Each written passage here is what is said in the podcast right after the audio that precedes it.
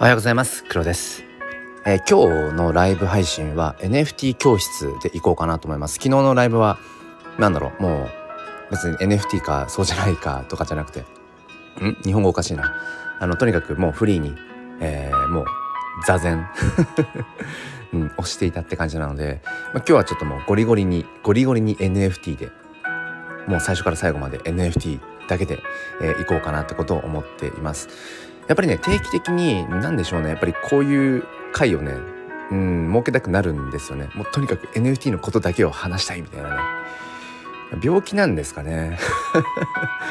いやなんかあのね般若心経が僕は好きなんですけど漢字財菩薩から始まる「般若ハラミッタ般若心経」が言わんとしている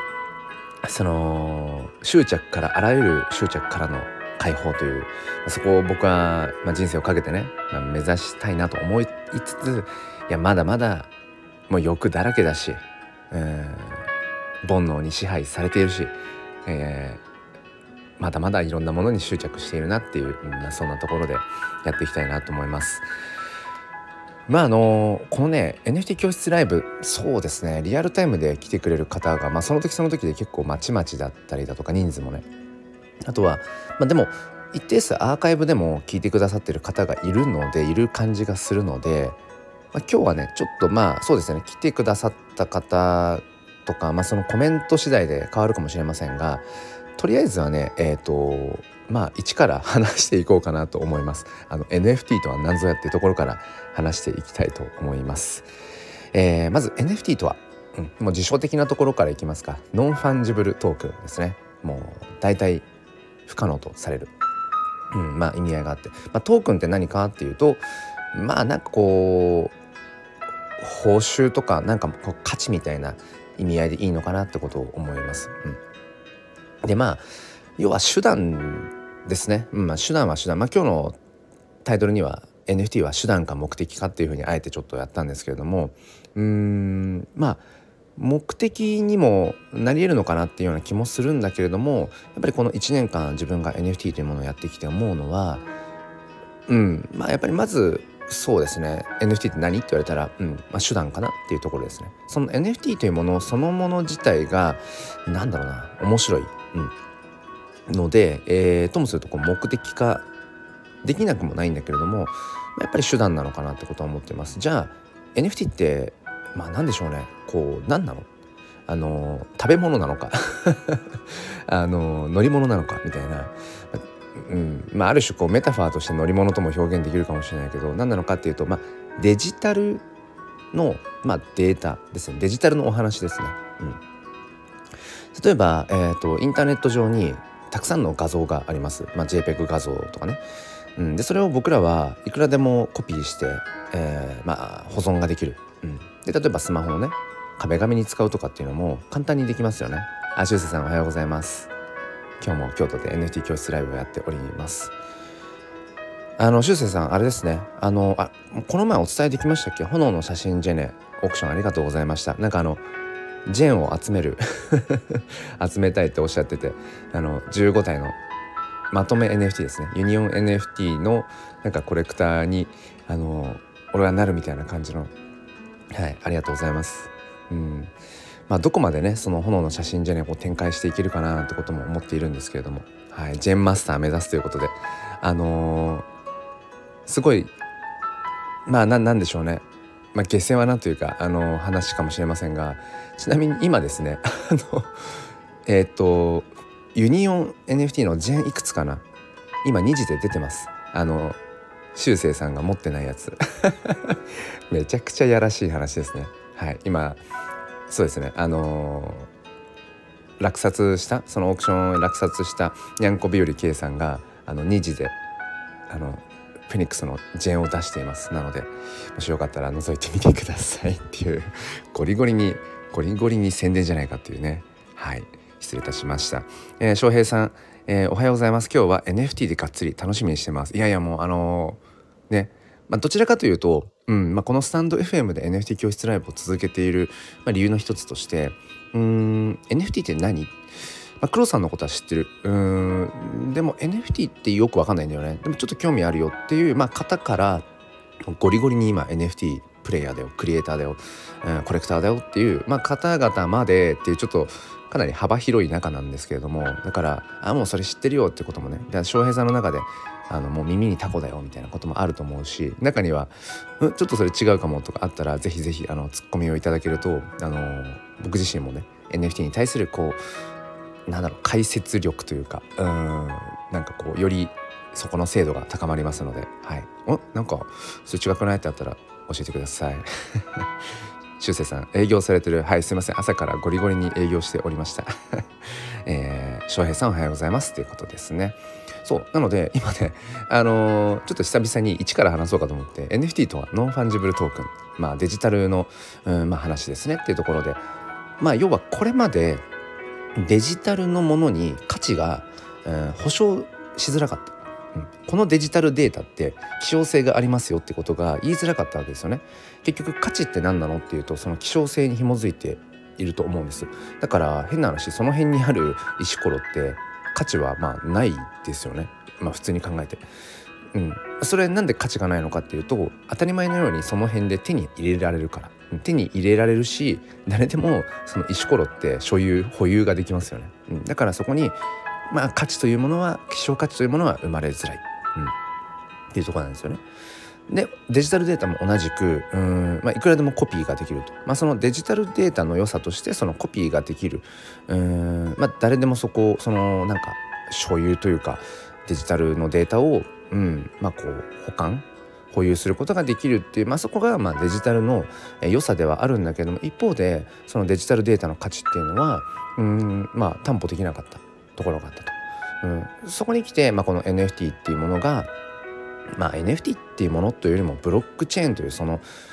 うん、デジタル技術そこかな？そこがまあ後押しをしていると思うんですが、うん、ブロックチェーン出てきましたね。ブロックチェーンとは何ぞや、えー、サトシ仲本という人が、えー、何年前か忘れましたが、うんまあ、サトシ仲本が一人なのか複数名なのか、えー、はたまた国籍もちょっと分かんないですよね。サトシ仲本っていうと日本人っぽいけどどうやらその辺もうん不鮮明だというところで今も生きているのかどうかもよく分かんない、うん、っていうようなところですよね。まあ、それがまさにそのいわゆる Web3 のねこの匿名性がすごくこうあるところ。で、まあ、そのゆえんゆえんというか、うん、分かりやすいところで。でそのサトシ仲本と,、うん、という人なのか人たちが、えー、そのブロックチェーンというものをこう、うん、ていうのかなこう提案していって。でそのブロックチェーンって何なのかっていうと、まあ、みんなで監視し合ってるっていう感じですね。今までは割とこうクローズドにしてうんなんかこうそこに鍵をかけてみたいなイメージで、まあ、デジタルデータというかそのネット上の管理っていうのがされてきたわけなんだけれどもこのブロックチェーンっていうのはもうみんなで見てようぜ、うん、みんなで目の前に例えばダイヤモンド置いといてみんなで常に監視してたら誰かが取ったらそれ分かるじゃんっていう。だから誰も見えないようなすごくこう鍵をかけたうん鍵いっぱいつけた、えー、この金庫。金庫の中にダイヤモンドをしまっておくんじゃなくてダイヤモンドもみんなが見てる広場のど真ん中に置いといてやろうぜ。でみんなで監視し合ってたら、えー、逆にそれがうん安全なんじゃないかっていうなんかそういう発想らしいですね。まあそれをあのマイニングって言ったりしてそのマイニングっていうその世界中の、まあ、コンピューターでコンピューター、えー、パソコンでそのブロックチェーン。まあ、そこ僕もね、まあ、エンジニアではないので、うん、細かい専門的な話は解説しかねるんですけどそう世界中で、まあそのまあ、ブロックチェーンっていうのが管理されていると。まあ、だからそこの、えー、要は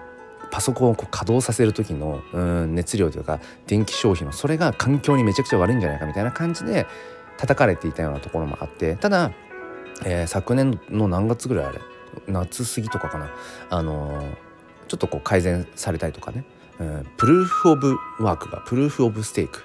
うん、POW が POS とかに変わったとかよくわかんないですけど。でまあちょっとまあ環境に多少はまあマシになったんじゃないかみたいなね。そんな話があってこう、まあ、そういうブロックチェーンみんなでこう監視し合っていくことによって、えー、改ざんができないっていうことをされていると。うん、でその技術が、えー、下支えされていることによって今までデジタルデータには、えー、その希少性というものが紐付けられなかった。このデジタルデータ自分が保有してるんだよってことを言ってもいやいやいくらでもコピーできるじゃん、うん、証明できないよねっていうところが、えー、ブロックチェーンという技術が紐づいたことによってこのデジタルデータの、えー、保有者は自分ですってことが歌えるようになったというところで一回句読点え、っと、あ、まさぼさんごめんなさい。とりあえず一旦句読点まで話そうとか思ってました。えー、おはようございます。翔平さんということで。えー、翔平さん NFT 最近腑に落ちたのはお金と似ているのかな？目的ではなく手段。僕はここに近いものを感じます。うんうん。僕も思いますね。お金に近いかなお金も結局、うん、何かこう価値を交換するため例えば翔平さんが、えー、例えばわかんないですけどうんまあ翔平さんで例えるとちょっとあれだな。なんかどっかお店かなんか行って、う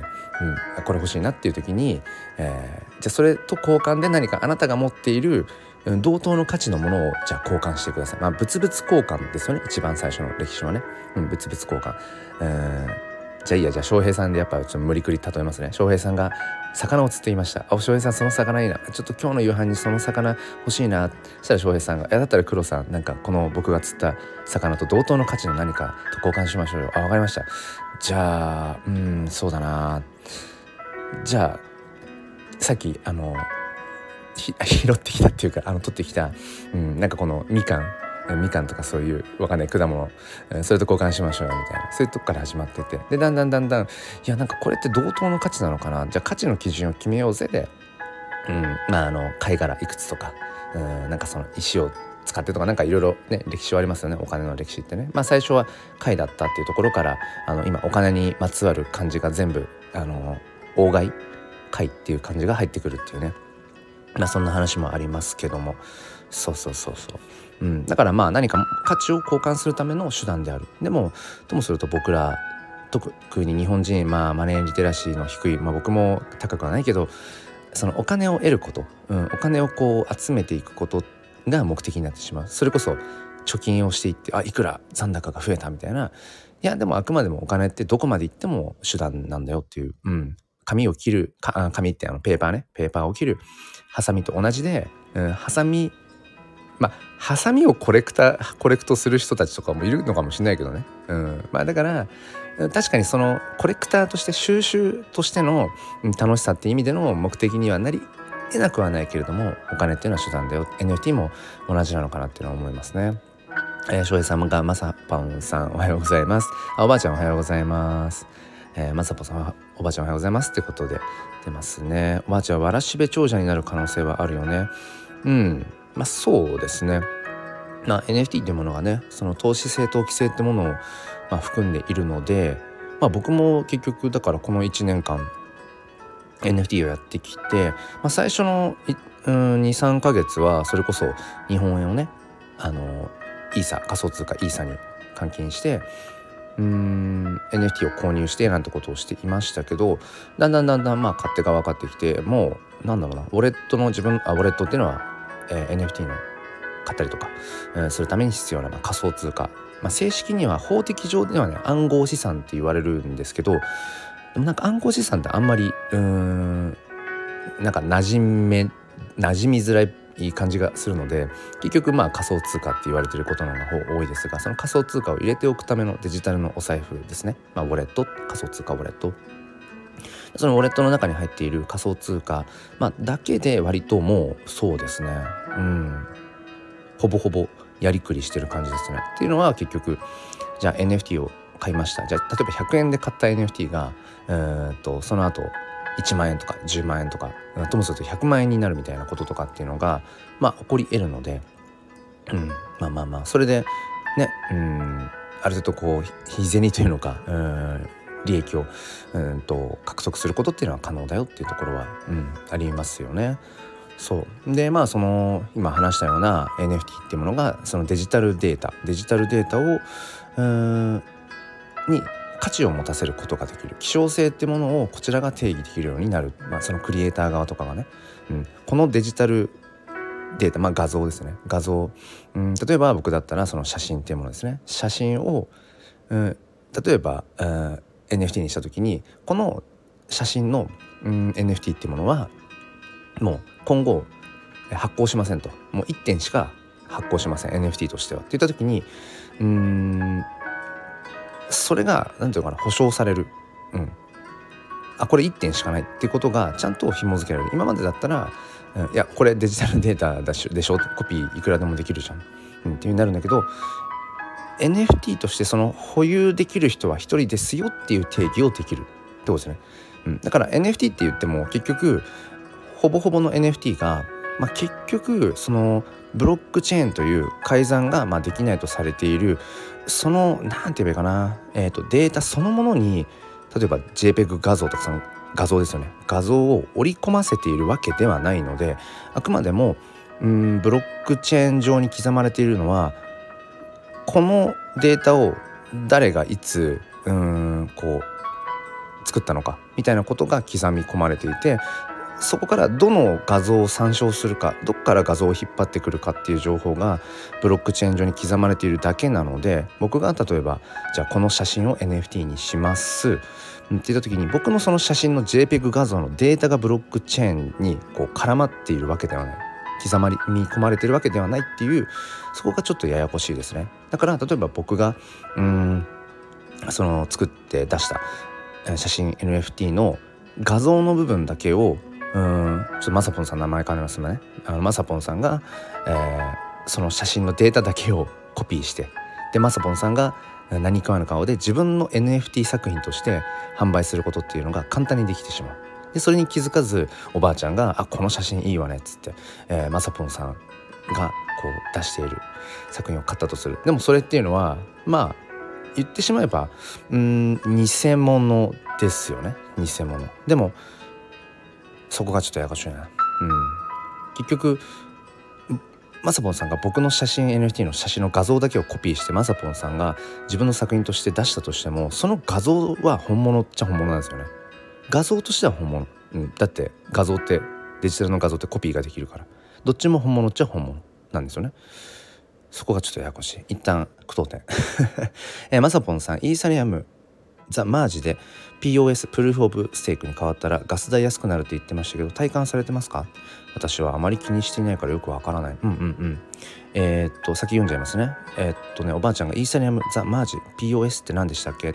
あのー、そのブロックチェーンをうん結局こう動かしているっていうのかな。あの時の仕組みの一つのなんかそのあり方っていうのかな。でプルーフ・オブ・ワークっていうのはそのなんか電気消費量がすごいでかいと。だから環境に悪いって言っていわゆるその SDGs のその観点とかから考えても結構その環境面で叩かれてきてるっていうその結局 NFT っていうのは環境悪だと、うん、っていうところがあってそのプルーフ・オブ・ステークっていう仕組みなのかな？に変えるとその電気使用量みたいなものが、まあ、格段に減るっていうことが言われていてでこの今もプルーフ・オブ・ステークっていう方に変わってるんですよ。なんかそれをね変わった時のことをザ・マージって、えー、言ってたんですけど、うん、昨年のどれぐらいかな？昨年夏うん、ちょっと定かじゃないな、うん、まあ秋ぐらいだったようななんとなくイメージがあるんですがで今出てきたガス代ですね。ガス代とは何ぞやってところで、まあ、このブロックチェーン上のさまざ、まなトークンまあ、NFT もそうですけどそういったものをこう移動させたりとか何かそのトークンを発行する、うん、とか自分がこうそれを獲得する買うとか売るとかっていうそういう何かアクションを起こす時に、えー、かかってくる、まあ、手数料ですねガス代手数料。うん、でこのガス代がプルーフ・オブ・ワークって POW っていう電気消費量がすごく多いって言われている仕組みからプルーフ・オブ・ステークっていう POS に変わることによってガス代がすごく安くなる、ともするとガス代がかからなくなるみたいなことが昨年の前半かな？なんか結構言われていて、うん、で今僕が話をしている話っていうのはその NFT というその要はデジタルデータですね。デジタルデータの価値の移転の話のその NFT の中でもその NFT をどのブロックチェーンの種類にこう絡めているかっていうので変わってくるんですね。でまあほぼ NFT に関連するブロックチェーンの種類としてはイーサリアムチェーンですね。イーサリアムチェーンっていうのがまあ一番、うん、一番使われている一般的なものかな、うん、NFT あとはポリゴンチェーンっていう、えっと、チェーンの種類もありますねあと僕はもう持ってないですけどあのソラーナチェーン、うん、ソラーナチェーンっていうそういううん、ブロックチェーンの種類もあったりしますね。でほぼほぼ、うん、メインで使われているイーサリアムチェーンっていうのはガス代がやっぱり一番かかる、うん、状況ですね。特に僕がだから1年前 NFT 始めたばかりの時とかってガス代だけで何千円とかでしたね。今思い返してみると。だから100円の NFT を買うために2 3 0 0 0円のガス代がかかるみたいな。ガス代の方が高かったな今よく考えると。うん。だからそう考えるとまさぽんさん僕はだからそれから POW が POS になったから今今朝もあのー、あるね NFT をこうミントしようかなと思った時にガス代が4500円。これは1年前とかと比べるとまあ格段に安くなっていますよね。うん。そうそう。でもっと遡って2021年代とかだとガス代だけで普通に何万とか。っていうことは聞いていたのでそう。だからそういう面では安くなってるんだろうけどでもそれが POW が POS に、えー、っと変わったことによっての安さなのか安さなのか単純にその混んでないからイーサリアムチェーン上のその、ま、トランザクションっていうんですけどその買います売ります NFT をこのウォレットからこのウォレットに移動しますとかっていうそのまあ混み具合ですね、うん、道路で言うんだったらどれぐらい渋滞してるかっていうみんながどれぐらい使ってるか同時にっていうそのトランザクションがめちゃくちゃ混んでたりとかするとその要は、えーと、ブロックチェーンに書き込むうん書き込むその作業って言えばいいのかな。そのそれを早くしたいと、うん、そのトランザクションを通すって言ったりしますけどそのためにはよりガス代を積んでいくとよりそれが通りやすくなるっていう、うん、ガス代を増していくっていうのかな、うん、そういうことがまああったりとかしてだから混んでたりとかするとガス代があかかるっていうのがあって。だから結構今 NFT の、うん、特に海外とかなんていうのは冷え込んでる。冷え込んでる。冬の時代っていうことがもう長らく言われているので昨年からね。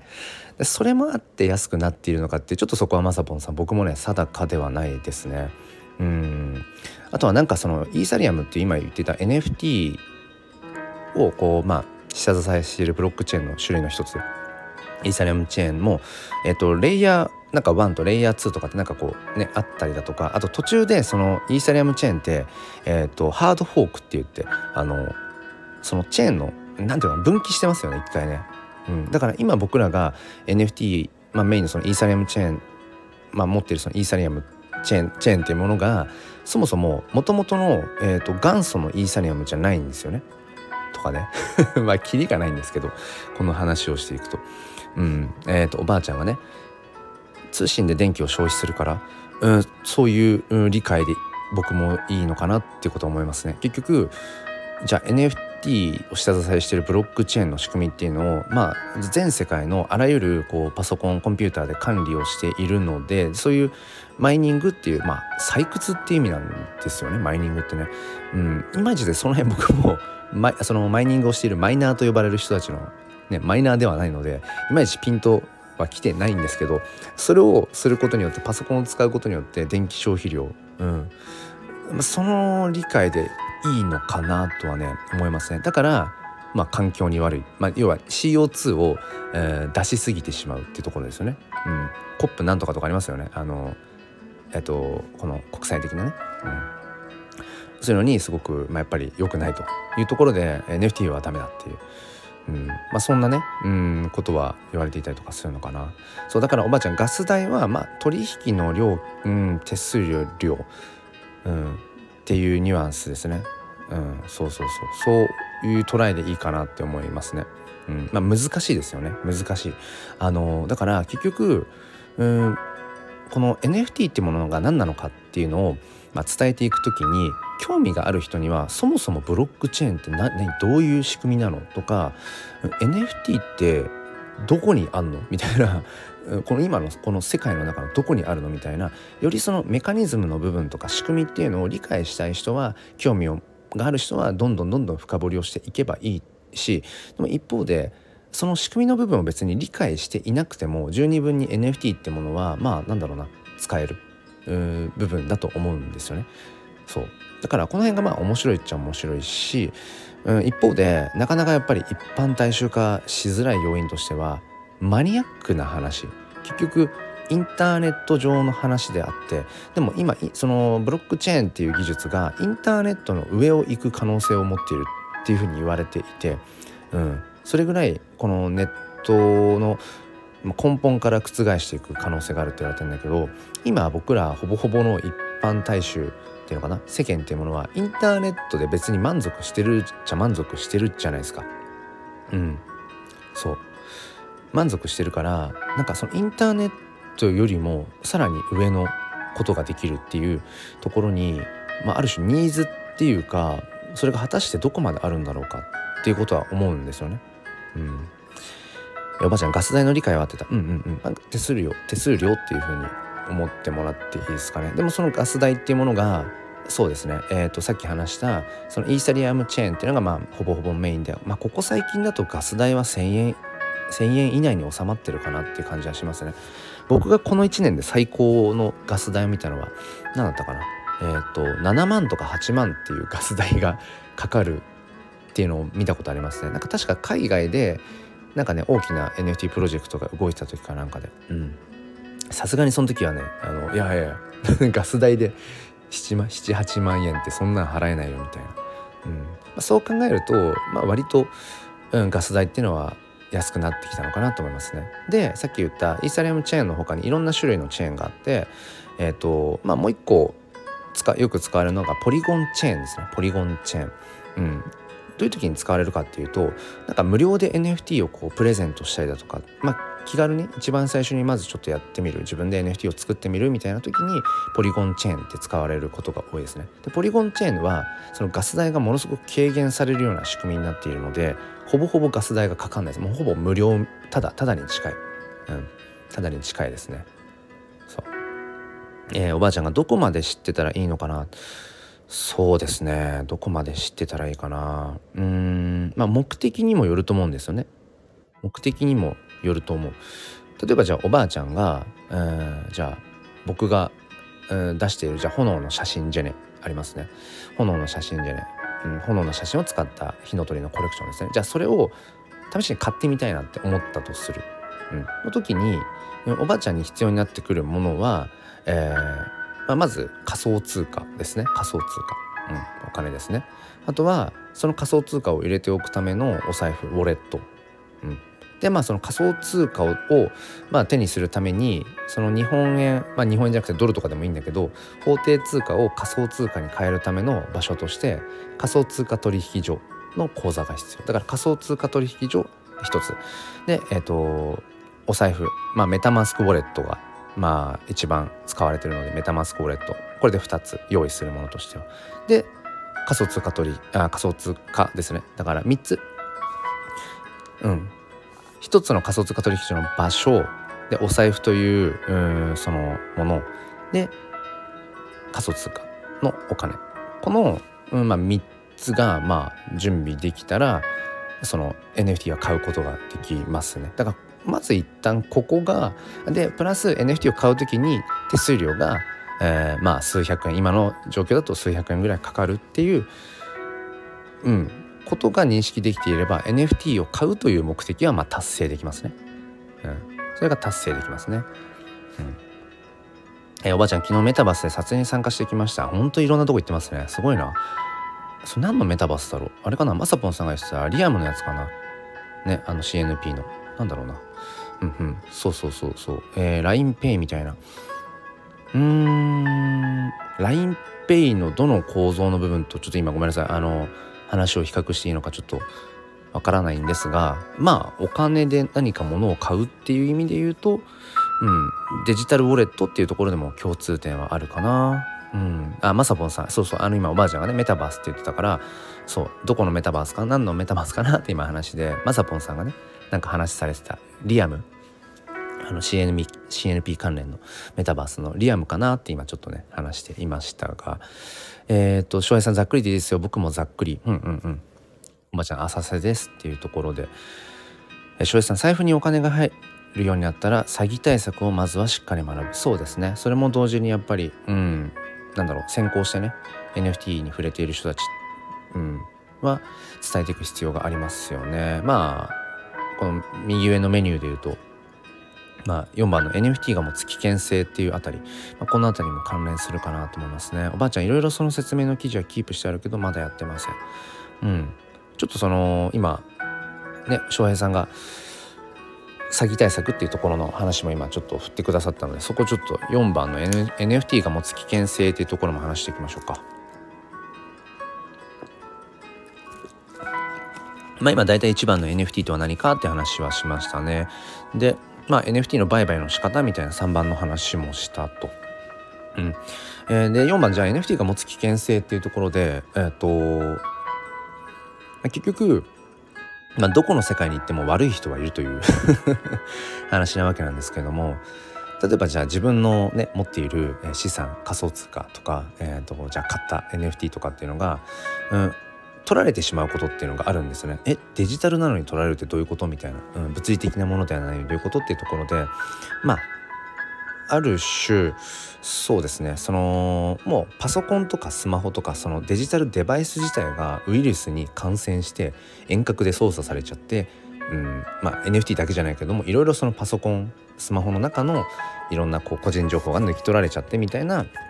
うん、そこも、うん、含めて NFT が取られちゃうっていうのがまず一つある。まあ、でもどちらかというとそのパターンよりも、うん、やっぱり目にする耳にするものとしてはえっ、と NFT をなんか買いたいとかあとは今、えっと、まさぽんさんがコメントで打ってくれているそのエアドロですね、まあ、エアドロエアドロップ。うんと自分の仮想通貨ウォレットに NFT が送られてくることとかがあるんですね。で仮想通貨ウォレットの中って基本的にメインのポケットとなんかその隠れポケットみたいのがあってまあヒドゥン隠す隠されたっていうヒドゥンっていううんまあ意味の意味？ヒドゥンっていうポケットがあって。でその隠れたポケットっていうのは、まあ、表からこう、まあ、見えないような感じになってるんですけどその隠れたヒドゥンのところにそうヒドゥンおばあちゃんそうそうそう。ヒドゥンハイドハイドですね。ハイドのハイドの何？か受け身系かな？ヒドゥンうん。そう隠されたポケットがあってそこに NFT とかが勝手に送られてきたりとかするんですよ。でえ勝手に送れるとか送られてくるってどういうことっていうとえっ、ー、と結局この仮想通貨ウォレットって、えー、一個一個のウォレットに番号が振ってあるんですね。42桁かな？42桁の、えーと、ウォレットアドレスって言われる 0x から始まるえっ、とねあごめんなさい。なんかどっかボタン押しちゃった。そう 0x から始まる42桁の、えーとアドレスがあるんですけどそれだけなんですよね。それだけで、えー、っとそのウォレット例えば僕のウォレットからおばあちゃんのウォレットに送れるんですよ。仮想通貨とか NFT とか、うん、そういういわゆるトークンが送れるんですね。だからそこには全然個人情報ってものは紐づいていなくてこれがまあある種革命的であって例えば、まあ、よくあの例えとして出すのが、うんと、僕が昨年どれぐらいだろうな。あのー、ウクライナ、うん、ウクライナにちょっと募金をしようと思ってでウクライナがあのまあ公式で仮想通貨ウォレットのアドレスを公開していたのでそのアドレスに、まあ、僕がその仮想通貨で送金をしたんですけどなんだろうな。その 要はウクライナの公式のウォレットアドレスを、まあ、送金先に選んでで仮想通貨のまあ金額を入れてもうポンっていう、まあ、ボタン一つっていうか、まあ、スマホの画面一つ、うん、だけでもう23分で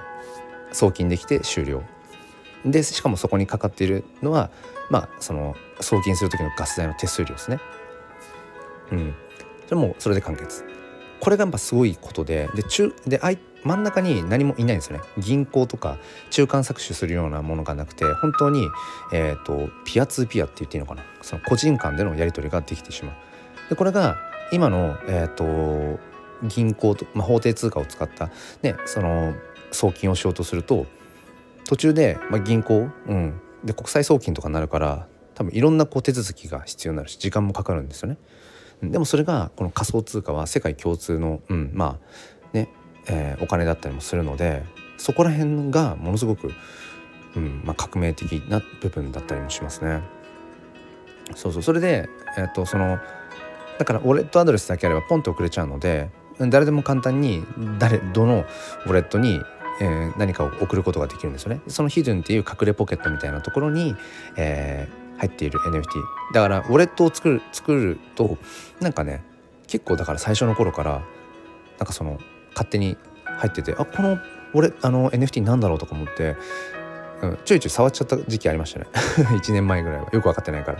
あなんか勝手にプレゼントかなみたいな感じでそう最初はね全然ウォレットに NFT 入ってないからちょっとそれだけでも嬉しかったりしてでもその、え、送られてきた NFT をなんかその触ったりとか開いたりとかするとそっからなんかその結局ウォレットの中身をこっそり取られちゃうようなこう罠が仕掛けられていたりだとか僕も実際にその罠に引っかかったことはないからどういう状態になるのかはあの体感したことはないんですけど、うん、そうそうなんか送られてきた知らない NFT には絶対触っちゃダメだよっていうのは ごめんなさい。まあ、それは鉄則としてありますね。あとは結局詐欺で NFT とか仮想通貨が抜き取られちゃう取られてしまうっていうえー、っとね瞬間としては、まあ、NFT を買ったりだとか、うん、その NFT をミントするこの辺もちょっとねややこしいですね。ミント MINT ミントっていうのとリスト LIST リストミントとリストっていうのがあって NFT をミントするミントっていうのはまあ生成みたいなイメージですね。うん、そのデジタルのその要はデータの NFT NFT にしますよ NFT 化するみたいな、えー、瞬間をそのミントするでリストっていうのは、まあ、価格をつけて売り出すみたいなイメージですね。うん、だからまあミントっていうと例えば粘土細工で壺を作るのがミントみたいなでこの壺をじゃあ1万円で、えー、っとどこかお店でこう売りに出すのがリストみたいなイメージでいいと思うんですけどこの NFT をミントするんその瞬間っていうのがあったりするんですね。それは自分の作った作る NFT をミントするっていうことだけではなくて例えば何かこうプロジェクトでじゃあ NFT、えー、いくつかはもう土台として、えーと、JPEG 画像とかそのそういうデータとしてはもう作ってあるんだけどそれを NFT 化するよっていうのをうん僕ら消費者側というかコレクター側がやる瞬間っていうのがあって、えー、そのミントをする時にミントサイトですね。その NFT にしますよっていうあの何ていうのかな。あのまさまさんがツボでの例え前にありがとうございます。なんかねツボが今浮かんだんですけどそのミントをする NFT をこう生み出す作り出すよっていうためのサイトですね。ウェブサイトが偽物でで偽物って気づかずにその偽物のウェブサイトに自分のウォレットを接続してでミントまあ、ボタンっていうかミントボタン、まあ、ミントボタンでミントボタンを押しましたの瞬間に実はそこにうん仕込まれていたのはこの壺を NFT として出しますよ NFT にしますよっていう、えーと、スマートコントラクトもうカタカナいっぱいある。スマートコントラクトまあブロックチェーン上に刻み込むこうルールみたいな感じですね。スマートコントラクト、まあ、契約みたいな。そのスマートコントラクトの中に、えー、このミントをするミントボタンを押したらあなたのウォレットの中に入っている NFT とか仮想通貨全部私にくださいねっていうことがスマートコントラクトにえー、刻み込まれているのを気づかずに自分は壺を NFT にするミントだと思ってやったんだけど実はそれは、えー、詐欺師が作っていたミントサイトで NFT 取られちゃいました。この説明伝わるかな？あ栗まんじさんおはようございますそのアイコンかっこいいですねそのアイコンねなんか火の鳥みたいなアイコンいいですね やらしすぎるでしょっていうえっ、ー、と、ごめんなさい。えっ、ー、とね、おばあちゃんがアメリカも送金してたらしかったけど、うんうん、違った。NFT を開発したロシア出身の人でした。うんうん。おばあちゃん外国や、えー、日本が躊躇し躊躇してる間に動いたら仕組みが役立ったと思いました。やそうですね。本当ですね、うん、NFT ブロックチェーンっていうのがやっぱりそういう社会貢献にもつながっていくっていう事例ですよね。えー、翔平さんがヒドンイコール財布の主かっこお札、えー、小銭の方に近いですかね。うんうんうん。そうかもしれないですね。でえー、っとおばあちゃん翔平さんが栗まんじゅうさんにおはようございますということでおばあちゃん赤指聞いて勉強しなくちゃえー、栗まんじゅうさんおはようございます。ってまさぽんさんが。でまさぽんさんごめんなさいやらしいですね、うん、おばあちゃんがね知らない無責任なサイトには近づいちゃダメってし、えー、教わりました。うん。そうそうそう。だから、まあ、僕はなんか割とうん、このフェーズは抜けたと思うんですけどいわゆる NFT を始めてある程度分かってくるとやっぱりそのいわゆる日本あ日本じゃない人間の欲求ですね。金銭欲みたいなものがやっぱり紐づいていて NFT って。そのさっきも話したんですけどあの本当にほぼほぼ数百円で買った NFT がその後あの価格が爆上がりして本当にものの数分とかであの何万とかうんともすると何十万円とかっていう利益が出せちゃうことがあるんですね。うん、でやっぱり人間こうなるとあお金お金なんだお金も目的じゃなくて手段なはずなんだけどあこお金が欲しいみたいな瞬間ってやっぱあるし、うん、ってなってくるとこの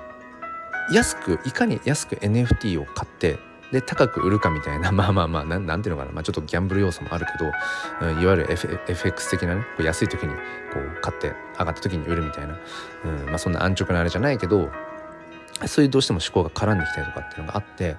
でそう慣れてくるとあじゃあいかに NFT を安く買うかみたいな思考が、まあ、僕の話ですよもろに僕の話ですけど昨年の前半ぐらい。うん、ってなってくると,、えーと、アローリストアローリスト洗うリストって言ってますのかな？アロー、まあ、許可するリストですね。うん、まあ、昨年は、えっと、ホワイト昨年まではホワイトリストって WL ホワイトリストって呼ばれていたんですけど今は AL アローリスト洗うリストって言われるようになりましたね。でこれ何なのかっていうとその特定のプロジェクトとかの、まあ、NFT を優先購入できる。優先購入できますよっていう、うん、まあ証。これがホワイトリスト、うんまあ、最近だとアローリストっていうものですね。でちなみにこれホワイトリストが何でアローリストって言い方に変わったかっていう、う、話なんですけどあのホワイトって白ですよね、うん。まあ、結局あの白人黒人の、まあ、差別になってしまうんじゃないかっていうところでアローリストっていうその優先購入が許可、うん、された承認されたっていうアローっていうのをアローリストに変わった。そうですね、うん、なかなかこの辺って日本のカルチャーからするとあんまピンとこないですよね。いや別にホワイトリストって全然差別用語には感じないよっていう。これはまあやっぱり島国特有の日本のねうん、文化なのかなってことは思うんですがえー、っとなんだっけね。えー、っと栗まんじゅうさんがまさぽんさん翔平さんおばあちゃん、えー、しゅうせいさんおはようございますって、うん、おっしゃってますね。いや栗まんじゅうさんそのアイコンかっこいいっすね。ほんとね。火の鳥の。何回言うんだそのやらしい話をっていう。そう。うん。だからなんだっけ。ほらまたこういうねあの変なこと言ってるから何を話していたかすぐ分かんなくなっちゃうっていうね。おばあちゃん僕は今何を話してましたっけ？あそうそうだからアローリストだよ。そう。優先購入権をいかに手に入れるか。うん。まさぽんさんもう一回どっかで言ってね。おそう優先購入権をいかに手にするかみたいなことになってくるんですよ。うん、まあそれを否定するわけじゃないですよ。うん、それを否定するわけではないんだけれども。でそのアローリストをいかに手にして安く、えー、NFT を買ってで、まあ、結局優先購入権を持ってると、まあ、先に買えるわけですよね。うん、で大抵よくあるのがそのじゃあ最初にアローリストを持っている人が買える時間帯があります。安く買えます。でその後にえーまあえー、とそれをまあプレセールって言ったりもしますね。プレセール。でその後にパブリックセール。そのアローリスト優先購入権とか持ってない人たちも普通に皆さん、あのー、一律に購入できますよっていうパブリックセールっていうものがあったりして。で大抵このね、えー、ともうプレセールで完売していたりとかするともう一般販売パブリックセールの時には結局もう NFT がもうね供給量がゼロなわけじゃないですか。基本的に。優先購入権を持っている人たちだけで完売しちゃったら。そしたらどうなるかというとえっ、ー、と二次販売。まあだから要は、えーと、中古販売みたいな感じですね。転売されていくと、うん、もう優先購入の人たちでもう完売しちゃってるから優先購入した人たちが、えー、売りに出す、うん、転売をしたものが、えー、その商品として並ぶ。ただこれは中古って言ってもデジタルなのでまあ変な話目減りはしてないですよね。価値のね。むしろ高い値段がついてよりこうその優先購入した時の価格よりも高い値段でパブリックセール一般販売されると。でそこで利益が生まれるんですよね。そういうところにやっぱりねすごくね自分の意識が持っていかれちゃってた時期がやっぱありましたね昨年ね。うん。だって本当に数百円とかで、うん、手に入れたもの、優先購入したものが一般販売のところで、うん、もうね何万とか何十万ってなるってなったらそれこそあのお小遣い制で毎月やっているパパの私ですよ。まあやっぱりちょっとねそこは魅力的ですよね。うん、だって毎月本当にビビたるお小遣いを日本円のねお小遣いを 日本円のお小遣いってなんだ日本円のお小遣いをあのね仮想通貨に変えてで今でも思い出しますけど1年前とかにね仮想通貨に変える時にじゃあ1万円分をね、えー、この大事なお小遣いの1万円を仮想通貨に変えるか。で仮想通貨取引所、まあ、入金して仮想通貨にうんまあ交換してでメタモスクメタメタマスクウォレットに送金してってやってメタマスク開いてみたらあれ？もともとあった僕のお小遣いの1万円が仮想通貨でメタマスクメタマスクの中に入ってる仮想通貨に変わったらあれ？6,000円？6,000円7,000円ぐらいになってませんかみたいな。あれ結構衝撃的ですよね。めっちゃ減ってんじゃんと思って。そう。だからそんなお小遣い制のパパの僕からしたらえ一瞬で何万とかの仮想通貨手に入っちゃうの？やっぱ目くらみますよね。これはくらみ。いや僕は私はそんなのには全く興味ございません。目はくらみませんって人がいたらその人はもう あの割と悟ってるなって思いますね。うん。それはね本当に思う。えー、おばあちゃんが多民族国家は気を使う、まあ、そうですね。ありますよね。変な期待しちゃったりとかね、うん、まだ全然そこまで行っていない。おばあちゃんって今どこにいるんでしたっけ？あのどこにいるってあの住んでる場所じゃなくてあのこの、まあ、今のこの NFT の話で言うとうんとどの状態までもう NFT が買える状態の要はメタマスクウォレット仮想通貨ウォレット持っててウォレットの中に仮想通貨が入っているとかなんかどの今状態まで今言ってるんですっけ？あウォレットはまだねおばあちゃんね。ウォレットはまだ。仮想通貨取引所は口座持ってるんでしたっけ？うん。えー、まさぽさんあとイーサマジックで使いすぎあイーサマジックね。これイーサマジックっていうのはあのイーサのペンじゃなくてねマジックのペンじゃなくて あの結局今日時点でえー、っとね1イーサがあのイーサっていうのはイーサリアムですね。イーサリアムチェーン上でのまあ仮想通貨のイーサ。今日ね1イーサの価格が20万3506円。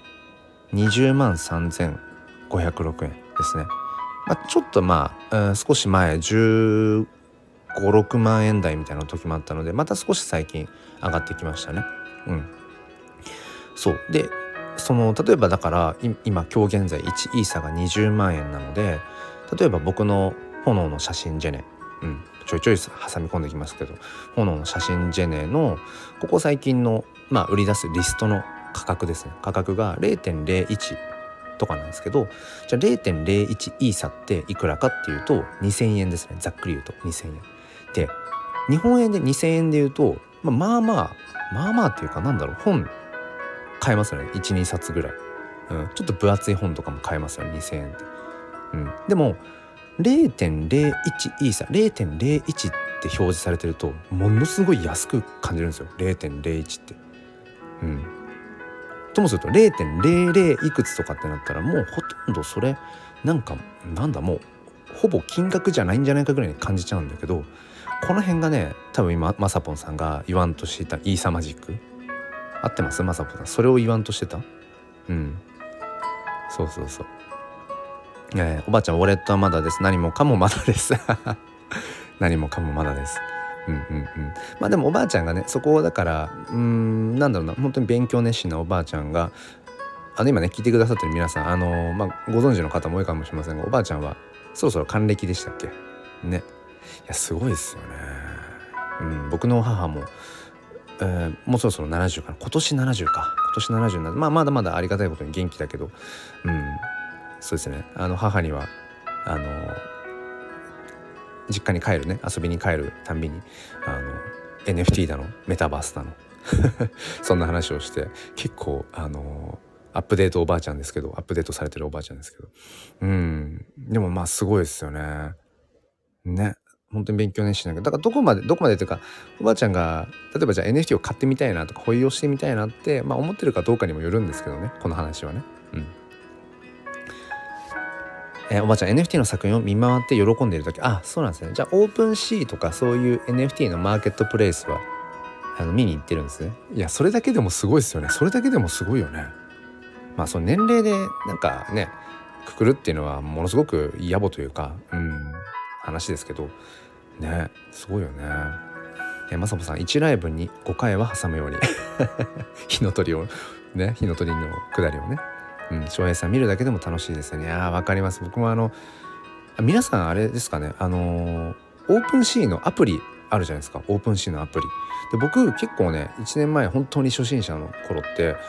まあ、結局全部ねスマホでやっぱり完結したかったんですよね。まあもちろんその、えー、詐欺対策とかその脆弱性の部分で言うと、まあ、パソコン推奨されてたりとかしますが、うん、あのスマホで基本的にやっぱりやりたくてっていうのもなんだろうなどっかに一箇所にとどまってっていうことが結構難しかったりするんですよね。やっぱり子育て世代っていうのもあって。でまあ平日はまあ仕事だし、うん、土日はね家族と本当にその外に、ね、遊び行ってみたいなこともまあちょこちょこあるからパソコン持ち歩けないしね、うん、うん、邪魔だし。だからスマホで基本的に機動性がね、えー、まあ、高いスマホでできるようにしたいなと思ってやっていて。そう。それでうんなんかねそう。オープンシーのねアプリで最初の頃見てましたね。よく。うん、で見るだけでも最初楽しかった。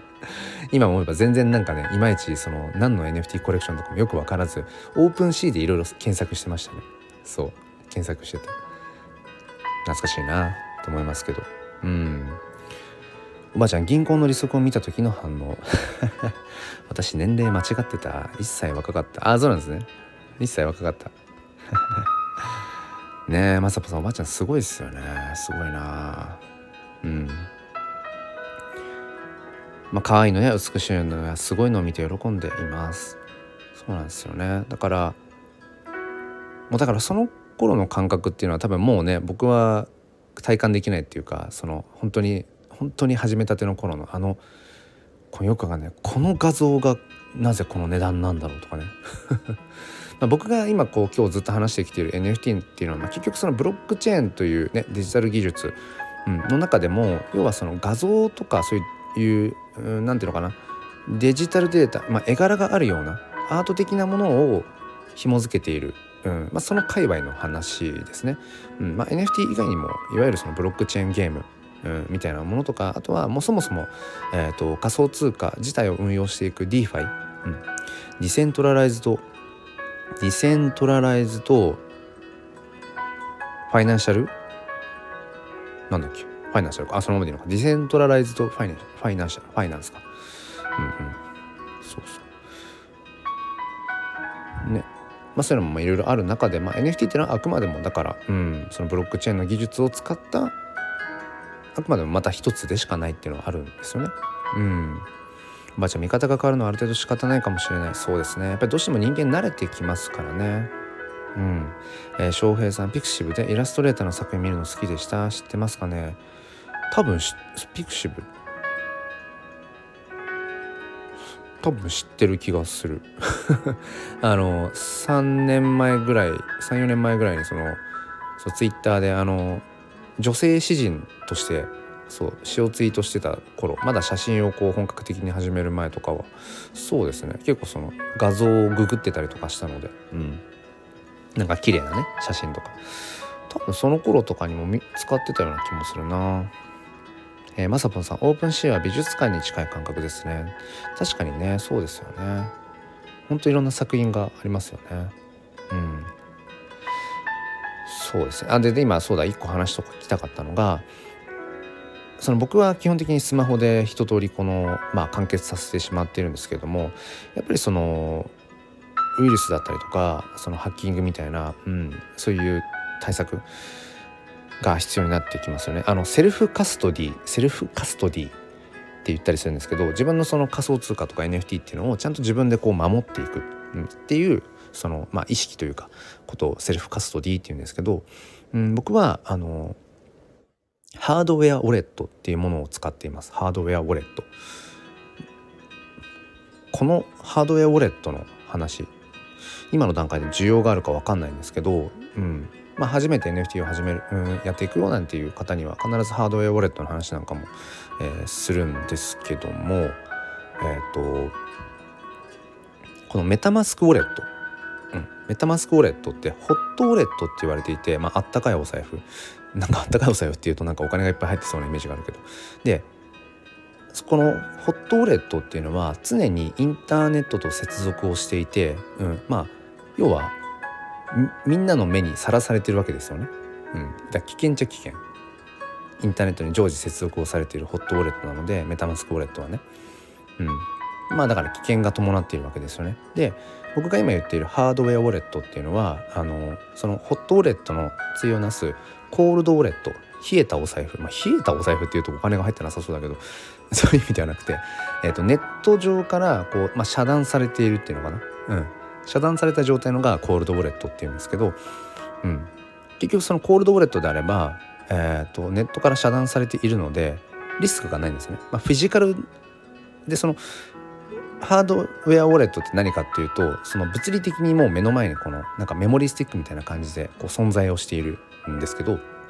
メタマスクウォレットはま完全にバーチャルだから現存しないけどね。物理物理的なものとしては。ハードウェアウォレットっていうのは本当に物理的にこうメモリスティックみたいな感じでこうパソコンに差し込んだりとかして使うんですがまあそのだから物理的なものフィジカルであるからそのハードウェアウォレット自体をなくしちゃったりとか壊れちゃったりとかしたらもちろんそれはね、あの、まあ、消失してしまうんだけどものとしては、うん、ただそのネット上からは遮断しているコールドウォレットハードウェアウォレットの方に僕は本当に大事な本当に大事なっていうのも語弊があるかもしれないけど NFT とかっていうのは全部そっちに、えー、と入れていますね。うん、で普段普段使いしているお財布としてのメタマスクウォレットにはちょっと高めの NFT とか、うん、そういうものは入れておかないで、えー、さっきも言ったような NFT をミントします、うん、作った壺を NFT 化しますみたいなそのボタンを押す時のまあ要は最前線で常に危険リスクにさらされているウォレットとは分けている感じですね、まあ、リスク分散っていう観点ですよね。そう。でまあ最近このハードウェアウォレットっていうのもまあいろいろ進化してきて僕はまあ2台持っていて1台はパソコンに必ずつながないと使えないってやつともう1個は、えっと、Bluetooth 機能付きでパソコンに接続しなくても使えるよって。だから、まあ、スマホとこの Bluetooth 機能付きのハードウェアウォレットがあれば、まあ、割とセルフカストディもしつつ、うん、機動性も担保できるっていうところで僕は結構気に入っていますね。うん。ただなんか最近このハードウェアウォレットもさらに進化してスタックって言ってたかな？なんかもうそのハードウェアウォレット自体がなんかこう薄いカードみたいな感じでそこに自分の持っている NFT とかも画面いっぱいに表示されるみたいな。でそのスタックってその積み重ねられるって意味がありますよね。そのそう画面いっぱいに NFT が見れるような状態のハードウェアウォレットをこうこうつなげていくこともできるみたいな。それはねちょっと買ってないというかまあ僕には今まだ必然性がないからハードウェアウォレット今持っているものでね、うんまあ、十分かなっていうところでそっちまでは手は出していませんが、まあ、そういったものもありますね。そうおばあちゃん懐があったかいお財布。そうそういうちょっとねあの冗談をいつも言ってますけどもそう知識必要ですよね。やっぱりいわゆるその知識知識っていうとそのリテラシーって言われたりとかしますけどこのやっぱりリテラシーってめちゃくちゃ大事ですよね。うんだからこのやっぱ NFT を僕がやっぱり始めてよかったなって思うことはいやおうなしにそのリテラシーを高めざるを得ないじゃないとたどり着けないっていうところがあってまあだからそこのやっぱり参入障壁が高すぎてしまうがゆえになかなか一般大衆化しないっていう現状ではありますよね。うん、で結構やっぱり英語圏ですよねだから英語リテラシーっていうのもある程度必要かもしれない。うんまあ、今でこそねいろいろこうブログ記事とかも充実してきたので NFT の始め方とかあれですけど本当に1年前うんとかは何だろうなあんまりその自分が欲しい記事みたいなものがあんまりこうヒットしなくて、うん、まあ検索力のなさっていうのもあるかもしれませんがだからその英語リテラシー、うん、ネットリテラシーあとやっぱり、まあ、IT リテラシーとかもあるよね。あとはマネーリテラシーもものすごく絡んできますよね。であとはこの仮想通貨とかっていうそういう部分で界隈のやつは、まあ、クリプトって言ったりしますね。暗号って意味でだからこのクリプトリテラシー、うん、そういったいろんなリテラシーっていうのが、うん、やっぱり必要になってくる、うん、必要になってくるんだけどでもそれでもやっぱり自分は NFT が欲しいなっていうのがあったから、うん、なんていうのかな。やっぱりいろいろ調べたりとかやっていったりとかしますよね。まああの DYOR Do Your Own Research まあ、自分で調べて自分自身でやってねっていうのがまあこの界隈ではある種決まる文句になってますけどある程度 DYOR していける人じゃないとうんまあちょっと危ないかな。騙されちゃうかな。だから例えば SNS 上とかさまざ、まなところで NFT 始めました自分は初心者なのでみたいなことを下手にあんまり言い過ぎちゃったりとかあんまり聞き過ぎちゃったりとかするとあこの人かもにできるなっていうそういう悪い人が必ずいるのでそうそう。そこはね気をつけなくちゃいけないななんてことは思いますよね。えー、おばあちゃんウォレット持つのまだまだ先です。お待ちしてます。お待ちしてます。えー、栗まんじゅうさん高すぎます。これ何のあれだっけ？高すぎますって何の何の時のあれだったっけ？そうそうそう、えー、おばあちゃん沼案件なし英語が壁で。ああああえっと参入障壁がね。いやでもね栗まんじゅうさんもねたどり着きましたもんね。ねたどり着いてあの、火の鳥をねお迎えいただいていや本当に重ね重ねでありがとうございますですけどやっぱいや嬉しいですよ。あのなんだろうなこのやっぱ NFT 教室ライブを、うん、やっぱり毎週毎週こうやってきてもうどれぐらいだろうね。8ヶ月ぐらいとかですかね。やっぱやってくる中でやっぱものすごく一番嬉しいですよね。うん、この NFT 教室ライブとかであのいろいろねご質問をくださったりとかねした方がうんここ自身で NFT を買えるようになって、うん、でしかもなんか自分の作品なんかもね、うん、買ってもらえたりとかするってすごく嬉しいですよね。うんなんか NFT 教室っていうライブをやってる会があるなってことをね思いますよね。栗マジさん一難去ってまた一難の繰り返しです。なんか何が何がありました？何かあったら言ってくださいね。あのまさぽんさんが速攻でお答えしてくださるので、うん。なんかあればまさぽんさんってあのぜひ言ってください。まあ冗談ですけど、あのなんかあればね聞いてくださいね。えおばあちゃんそこだけは分かります。あただ今そうあの聞いてくださいねっていうことを言ったりするんだけど一方である程度そのそうご自身でなんかその調べられるところは調べるっていうこともまあお伝えはしてますねさっき言った通りやっぱりその Do your own self Do your own research、うん、あのある程度やっぱ自己責任が伴うっていうところがあるので、うん、あの前もまさぽんさんも何か言ってたかな？あのなんだっけ？あれ。えー、っと自分のだからその仮想通貨とかを間違えて送っちゃったとかそれが消えちゃうってやつ。あ言葉が忘れちゃった。ゴシックじゃなくて。なんだっけ？ゴックスだゴックス。セルフゴックス。そうそうまさぽんさん。セルフゴックス。自分で自分のそのお金とかを NFT とかを全然知らない間違えたウォレットアドレスに送っちゃってもう戻ってこないみたいな。そういうこととかもあったりとかするからなんかそうある程度やっぱ自己責任の世界っていう。この自己責任の世界っていうのがこの Web3 の、えー、まあメリットデメリット。まあ何でもメリットデメリットありますよね。うん、だから割とその今のネット環境っていうのはある種守られてるかもしれない。自分のそういった資産みたいなものが。でもそれってともすると自分の資産っていうのを自分自身で管理してるんじゃなくて本当に大手企業の、うん、 GAFAM に挙げられるような、うん、そういったところに中央管理的ってことですよね。うん、だからそこからまあ脱した世界っていうのを Web3 っていうのはまあ文脈としてあって、うん、ただ一方で本当に自己責任の世界ですよ。うん、っていうのがあまあやっぱりちょっと参入障壁を高めすぎてるかなって思いますね。まさぽんさんハードウェアウォレット導入しようと思いながら面倒くさくてやってないやらないとね。ここもねだからねまさぽんさんもうん、まああのご存知のカネリンさん。ちょっと僕ねあのカネリンさんのえっ、となんだろうなあれだ。 Voicy の、プレミプレミアムをねちょっと今月限りで解約しました。もう1年近くうん。聞いてきてたけど。ちょ,、うん、ちょっとそうですね。いろいろまあ自分のお金のこう使い道のバランスとかっていうのもあるんですけど、まあ、それこそ Twitter ブルーが350円で登録できていたやつがもう使えなくなって、えー、正式実装になって、まあ、1,000円ぐらいの金額とかあと Discord の方の、えーと、 Nitro のちょっと ブースト関係とかで、まあ、お小遣い制のパパは変わってないのでそうそういったバランスのあれもあってねちょっとうんカネリンさんのとりあえずプレミアムは外そうかなみたいなことを考えていたりとかちょっとやっぱりだからまあ、物事変わっていくっていうところはあってね、うん、だから自分自身もメンターとしている人っていうのもまあそんなにしょっちゅうじゃないけどやっぱり徐々にちょっとグラデーションで変わっていったりとかはしますよね。うん、この辺はまあどうしたって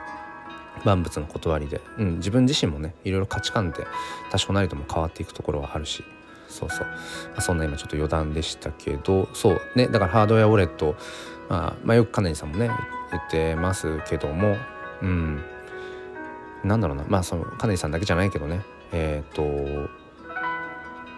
興味あったりとかあやってみようかなと思ってもでも実際じゃあそれで行動できるかどうかって結構また違ったりして。それこそイケハヤさんのね Voicy 聞いてる人がどれぐらい？何万人とかですよね。でもあれだけ毎日 NFT の話をしていて毎日ヘビーリスナーさんいるけど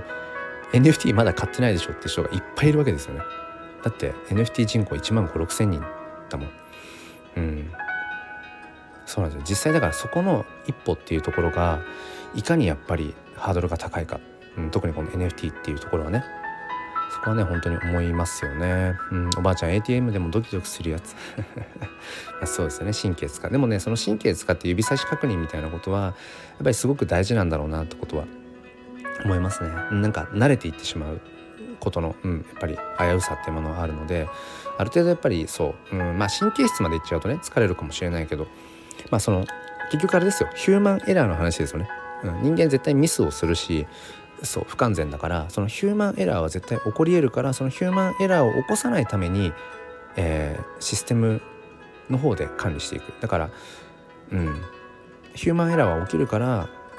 まあ、逆に言えばヒューマンエラーなんてないんだよって。そこにあるのはシステムエラーだよって。ヒューマンエラーを起こさせてしまうシステムに問題があるっていう、まあ、これは何でもそうですよね。だからどんなに経験者でも NFT 取られちゃった。詐欺に遭っちゃった。あ間違えて偽のサイトでウォレットつないじゃった。みたいな。うん、ことってやっぱりちょこちょこ聞くしだから絶対ヒューマンエラー起きちゃうからだそうならないようにっていうところで僕はハードウェアウォレットを使ってますね。うん、気をつけるって誰でもできるし、うん、気をつける気をつけてるんだけどミスって起きちゃう。だからそもそもミスが起きた時に損失が最小限に抑えられるように僕はウォレットを分けていてだから変な話あのねミスだってミスって自分のウォレットの中身がこう全部取られちゃうみたいなことがあった時にそこにそもそも NFT を入れていない。いや僕の NFT は別のお財布にありますよ。だったら別に問題ないわけですよね。取る取られるものがないから。っていうふうに普段からシステムの方でそう自分がミスをするっていうことをもう前提とした上でシステムを構築しておくってことはすごくやっぱ大事だなってことをね思いますね。ね、まさぽんさんデトックスね大事ですよね。デトックス大事。うん、まあ、日に日に増える Discord のねえー、っとまあチャンネルチャンネルじゃないか。うん、 Discord のあれもねやっぱり徐々に削らないと本当に増えてっちゃうし。でもなんかね最近もうねなんだろうなあのさまざまなギなんかギブアウェイそのものにももうあんまりさあんまっていうかほぼ参加しなくなったし、うん、なんかあのとりあえず Discord 入ってね的なものとかももういいっすよね。もうお腹いっぱいだなって思う。だってみんな追えてんのかなって。あんなになんかもう Discord Discord Discord ってなんかもう Discord ありすぎで。いや追えないよね。追えないよ。追えないっすよね。うん。なんかちょっとやっぱ消耗してるるなっていうところは、うん、感じますよね。だから最近ちょっとやっぱクリエイター寄りにかなり寄ってる気はしますね。コレクターよりも自分の NFT 作品作りとか発信の方に重きを置いてる気がするな。うん。なんかアロリストアロリストみたいな感じも、うん、なんか正直あんまりないしね、うん、おばあちゃん集客のうちに勉強してないと特に始められなかったですね。集客のうちに、うん、おばあちゃんヒヤリハット。まさぼさんヒヤリハット知ってますねおばあちゃん、うん、おばあちゃんバージョンアップしないとねまた看護師の身内もいるので。なるほど。今コメントを読んでいて全然ピンときていなかったんですがおばあちゃんどういうこと？看護師の身内何の話だっけ？ちょっとコーヒーを飲みます。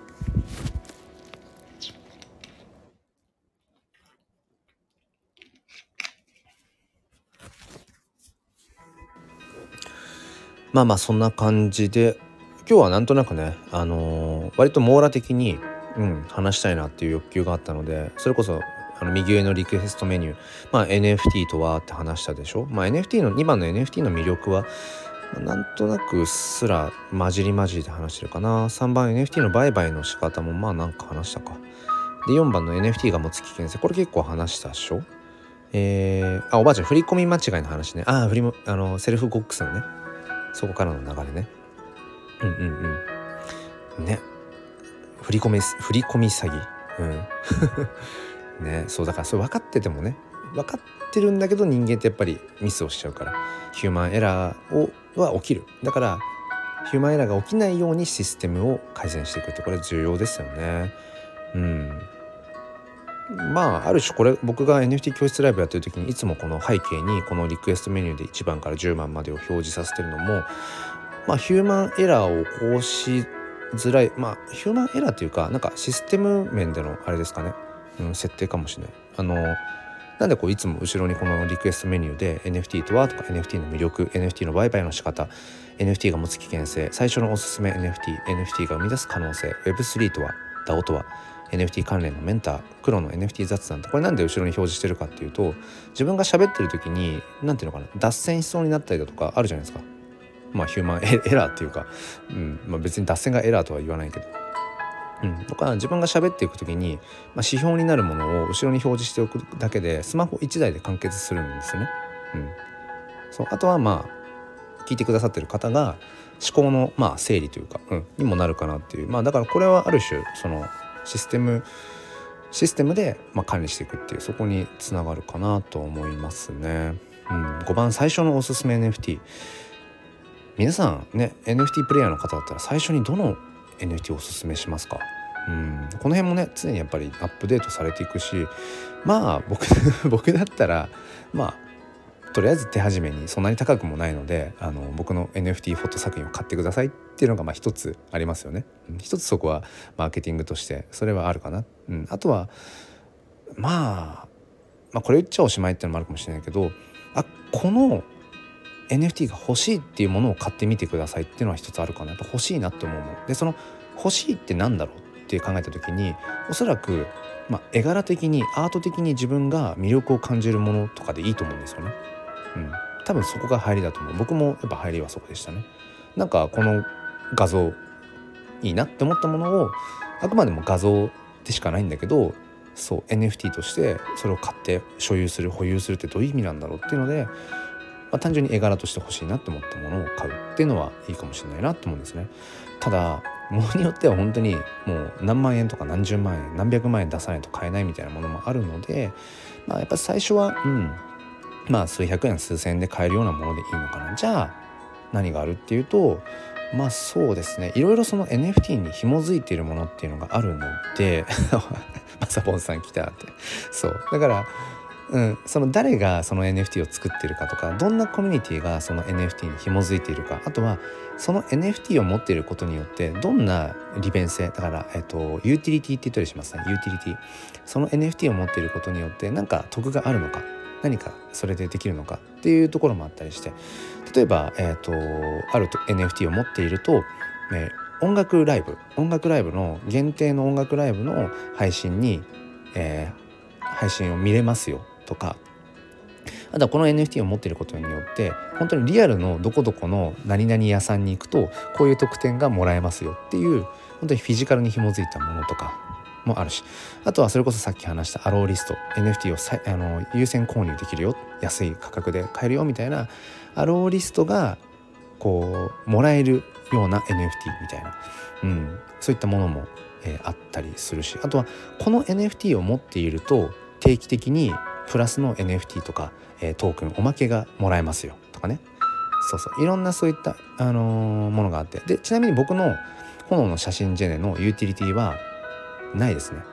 特には特にはないけどまああるとすればそうですね。毎日やっている僕のスペースが自分ごとのように楽しめるとかあとは、うん、NFT フォトというまあ日本のね市場で考えてもまだまだニッチで、うん、まあちっちゃいパイの NFT フォト。そこの、まあ、今後、まあ、可能性の一つに、えー、なっていくかもしれないとかっていうどうなっていくかなっていうのをワクワクを一緒にこう体験していける。やっぱり自分が持っている NFT のうんなんていうのかなコレクションの動きって自分ごとになりますよねやっぱりね。お金払って買ってたりとかすると。だから まあ炎の写真ジェネにユーティリティがあるとすれば応援城かな。応援。うん。応援しがいがあるかもしれない。あの無名の僕がね、うん、毎日スペースで自分のしゃべりとその炎の写真ジェネという作品だけを携えてあのなんか、まあ、いろんなスペースとつって、うん、なんかこうそこでスピーチして自分のそれこそ教育論子育て論なんかもこう絡めながら、うん、NFT ってこうだと思うんだ人生ってこうだと思うんだみたいなあのそんな話をしていってしたらなんかねあのこう時々、うん、名のある方がその炎の写真ジェネをこう買ってってくれたみたいなね。それをこう一緒に楽しめるみたいな。もしかしたらその、うん、参加型っちゃ参加型なのかもしれないですね。後付けで言うとね。うん。えー、まさもさん僕は好みの画像から応援購入ですが、えー、応援といえども好みでなければ買えません。失礼な気がしてね。うんうんうん。わかる気がする。そうなんですよ。NFT って結局応援っていう文脈がものすごく親和性が高いんですよね。応援っていうところが。うん。だけどやっぱり人間応援だけでは動かないかなって思うのでそう。だから NFT ってどうやったってやっぱりそのいわゆる PFP プロフィールピクチャーですねこう SNS のアイコンこういうスタイフのアイコンとかにも、えー、っと使ったりとかできるようなもの、うん、なんかキャッチーなね、えー、絵柄の。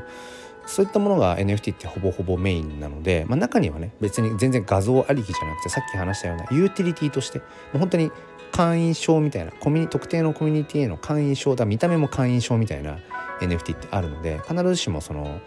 PFP 映えするようなものだけじゃないんだけどほぼほぼそういうやっぱりアートというか、うん、絵柄のあるものなので自分がやっぱりその、うん、ていうの NFT の前にこう画像として、うん、気に入るかどうかっていうのはねあったりしますよね。うん、おばあちゃん、えー、黒さんの配信は特典です。えーえー、まさぽんさんそうですよね。してまさぽんさん分かってくれますか？うん。いやありがたいですね。この前もえー、っと青竹さんっていうねあの昨日はライブ配信来てくれてましたね。青竹さんあのこの火の鳥ホルダーの本当にスタートの頃から応援してくださってそれこそ毎日のスペースなんかにもね足来てくださってうん。青竹さんもこの前炎の写真ジェネのユーティリティは黒さんの音声ですよって言ってくれた時にマジで泣くかと思った。マジで泣くかと思った。え何それ？そんなまあねリップサービスだとしても、うん、そんな嬉しいことないじゃないですか、うん、いやなんかねよりやっぱり、うん、今言ってて泣きそうになっちゃった。いや冗談じゃなくてね。そう。うん。まあそれぐらい本当修羅の道ってことですよ。本当に。うん。毎日スペース。ねまあ、毎日スペースは楽しんでやってますよ、うん、昨日もあのねあのまさぽんさんなんか来てくださってましたけどうんなんか時々やっぱりモチベーション保つのが難しいなと思う瞬間もなくはないけどなくもないし、うん、毎日のようにやっぱり NFT 変えてもうスペースの嵐、うん、だからそんな中で、うん、こう来てくれた人をね、うん、つなぎ止めながら話し続ける。でさらにそこから炎の写真チェネフェニックスを買ってもらうって本当に簡単なことじゃないし、まあ、だからこそね、やっぱり買ってもらえた時の感動ってやっぱすごく嬉しいし僕がやっぱりその NFT を今やっていてすごく、うん、楽しいな、まあ、この2番の NFT の魅力にもつながりますけど自己表現の拡張なんですよね NFT って僕にとって。で今こうして喋ってるようなこととかっていうのはこれはまあ音声ですよね言葉。でその先というか、まあ、それをある種こう体現しているものの今一番自分の中で、うん、まあ代名詞自分の黒という代名詞になるのが炎の写真じゃねフェニックス。そこに自分のいろんな思いとか言葉っていうのを後付けの部分もあるけど織り交ぜているんですよね。だからその炎の写真ジェネをの NFT をね買ってもらうっていうのは要は僕の言葉や思いをその人が受け取ってくれたっていう証拠なんですよね。でその証拠がちゃんとブロックチェーンに刻まれる。ここに僕はやっぱりものすごいエモさを感じるしうんこれまで僕も、まあ、音楽だったりとかうんなんだろうその絵だったり自己表現っていうのはしてきたけれどもなんだろうなそれはビジネスとして考えたことはないしマネタイズみたいなものも全然まあできるような感じもなかったけど今こうして自分の作品をお金を払って買ってくれる人がいる。でそれをこう保有して喜んで喜んで、まあ、どこまで喜んでくれてるか分かんないですよ。楽しんでくれてる人がいるっていうのはうんやっぱりなんだろうな NFT に出会えてよかったよなっていうのは本当に思いますね。ただなかなかこの熱量っていうのはうん熱伝導率の高い音声であってもなかなか伝わりづらい。とか思いながらまあこうしてね NFT 教室をやっているっていうとこなんですけれどもね。うんうんうん。だからえっ、とまさぽんさんが悩んでる応援と言いながら好みでもないものを買うのって違うと思うんですよね。うんそれは思う。本当に。うん。そうね。おばちゃんストレスになるのは違う気がする。えー、まさぽんさん自分が逆の立場だったらクリエイター側だったとしたらね、えー、好みでもないのに買ってくれなくていいですよって思っちゃう。うんうん。それはね僕も思うな。ねその応援してねってことは最近僕もよくあえて言葉にするようにしてるけどでも無理して買う買わないでねっていう。うんそう。本当に欲しかったら買ってねっていう、うん、だったら無理して別に買わなくてもなんだろうな。あのスペースを聞いてくれるとかあの時々コメントくれるとかでも全然いいしそれは思いますよね。うん。ね、おばあちゃん本当に喜んでもらえている方が嬉しい。そうですよね。まさぽさんそんなので売れても申し訳ないと思っちゃう。嬉しくないどう思います。考えすぎか。えその人自体が大好きでも好みじゃなければ買わない。それがリスペクトだと思う。うん。いやまさにねそう思います僕も。やっぱり作品に対してのリスペクトってやっぱ大事ですよね。うん。僕もそれは思う。うん。ちゃんとそこに何ていうのかなきちんと自分が求めているから買ったんです。作品として買ったんですよっていうところも重要ですよね。応援は応援してます、うん、でそれプラスアルファで作品も気に入ったから買ってるんですよ。ってそれはすごく重要な気がするな。うん。思いますね。そうなんだよね。だからねあそうまさぽんさん今ちょうどねうーんこの場を借りてどっかで話したいなと思ってたことでスペースの方ではねちょっとね露骨すぎて話せないなって話があってまあこれも結局収録が残ってるから全部聞けちゃうけどあの何、て言うのかなちょっとうまく伝えられるように語弊が生まれないように伝えますね。あの応援っていう文脈がものすごく NFT に親和性が高い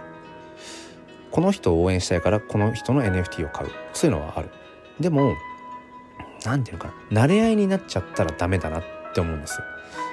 これだけで伝わるかな。慣れ合いになっちゃったらダメな気がする。それ難しいんですけどね。だからうんまあ特定のなんか名指しとかをするつもりはないし別にそこにディスりとかはないし僕から見た時のまあ気をつけたいなっていう話でしかないんだけれどもあのーそうそうまさぽんさん昨日スペース途中退出。なんかね僕は刺しましたよ。刺した。あの待ってねちょっと待って。今えっ、ー、と一旦そのスペース途中退出はそこもそこで話したいんだけどその前の結局例えばじゃあ僕が今ね NFT フォトグラファー写真 NFT という界隈ですよね。くくるんだったらまあ NFT の中でくくるのもまあおかしな話なんだけど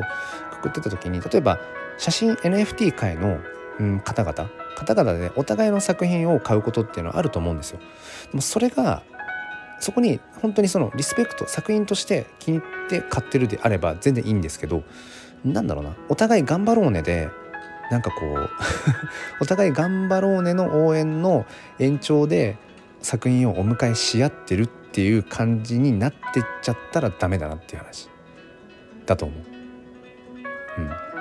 それはねすごくねねそれすごく思う。思うしまあそれを直接そんなことを言うのは野暮だからあえて今ちょっとタイミングかなと思ってどっかで話したかったんですこの話。これはにしたかったんだけど、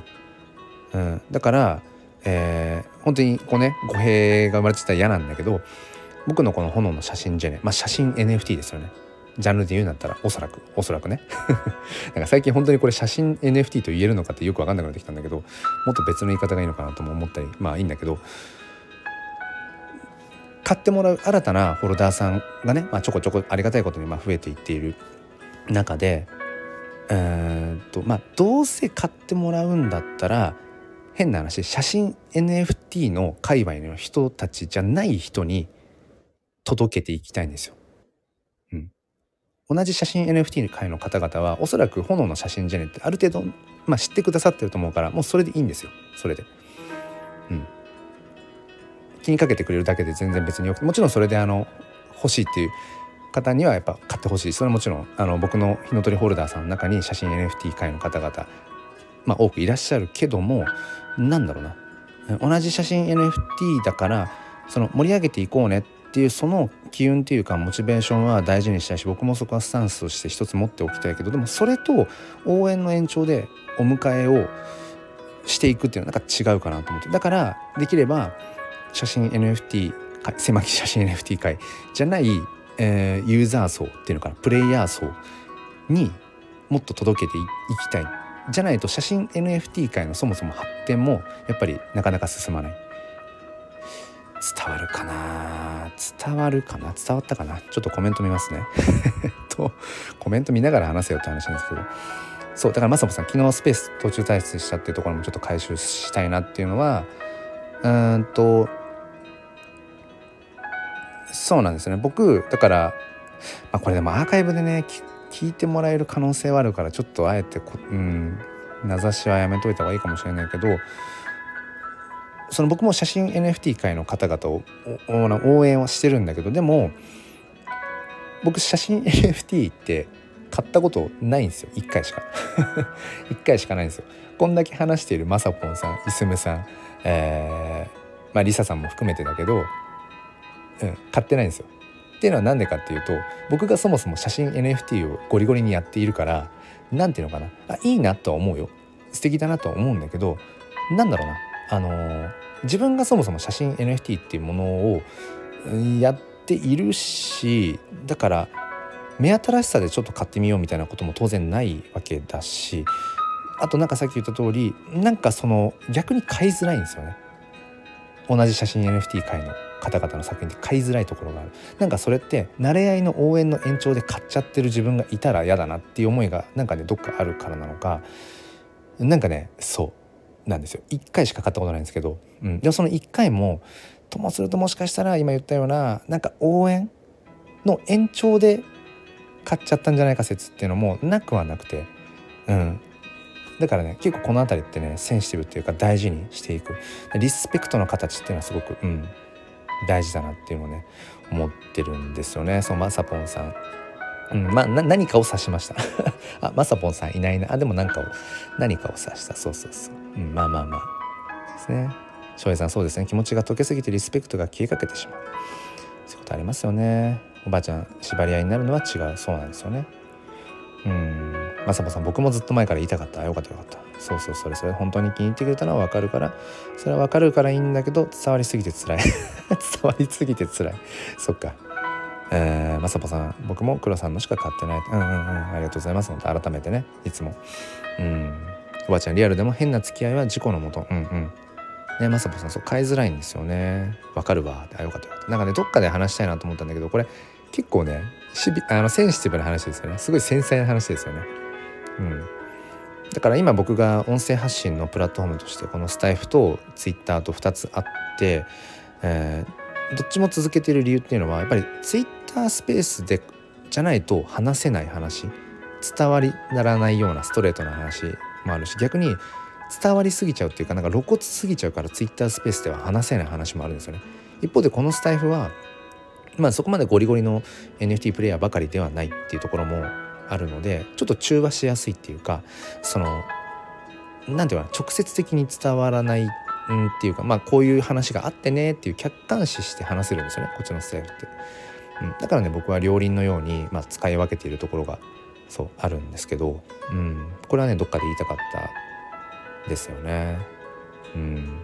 マスポさん繊細すぎて言えないですね。人それぞれですからねそこを認めるのもリスペクト。そうそうそう。だから結構ともするとうーん何て言うのかな？自分はこう思うんですって言った時にそれ以外のことを否定してるって取られてしまいかねないんですよね。そこがすごく難しい、うん、だから今の話なんかも同じ界隈の、えーと、NFT のジャンルの作品を買うのが結局慣れ合いに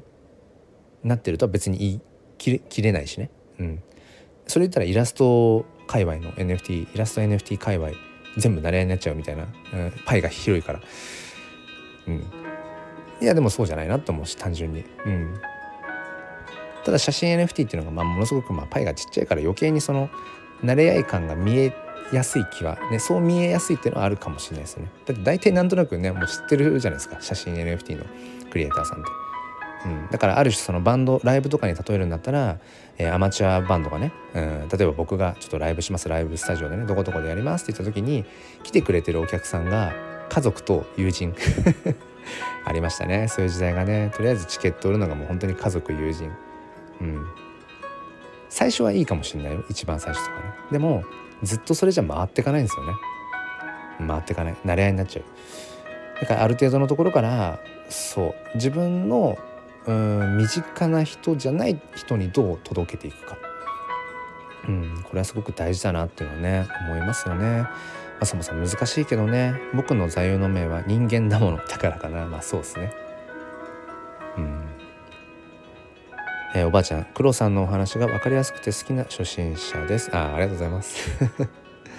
まさぽんさん僕のバンドやってる時は身内だけでした。あるあるですよね。あるあるですよ。うん。だから NFT もそうやっぱり同じでそうなっちゃいけないいけないくはないかもしれないけど、まあ、それで成り立つって場合もあるけどね。でも僕はうんやっぱりそこは抜けていきたい、うん、し炎の写真ジェネは今後ねそういうやっぱりより、うん、フェーズに行きたいなって思いますね。そうだからえっ、ー、と前々回か。前回ジェン3第4弾の時は本当にパブリックセール一般販売で、うん、まあありがたいことにちょっとこう早押し合戦的な雰囲気もね生まれてありがたい限りでしたけどその前のジェン2第3弾の時は自分のその写真 NFT コレクションもともとのね写真 NFT コレクションとかを持っているホルダーさんまあある種身内ですよね。自分のことを知っている。もうすでに自分の作品に興味を持ってくれてる人に、えー、優先購入みたいな感じで投げてまあそれでもね、えーと、全員が欲しいとはやっぱり言わなかったし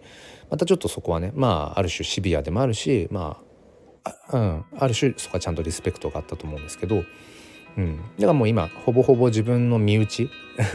ライブで例えるんだったら家族友人にはもうチケットをもう売りさばいた状態なのでここからいかに身内じゃない人に、うん、炎の写真ジェネを届けていくか。でこれはまあなんだろうな。それがじゃあ目的黒さんの目的なんですか？炎の写真ジェネが売れることそれが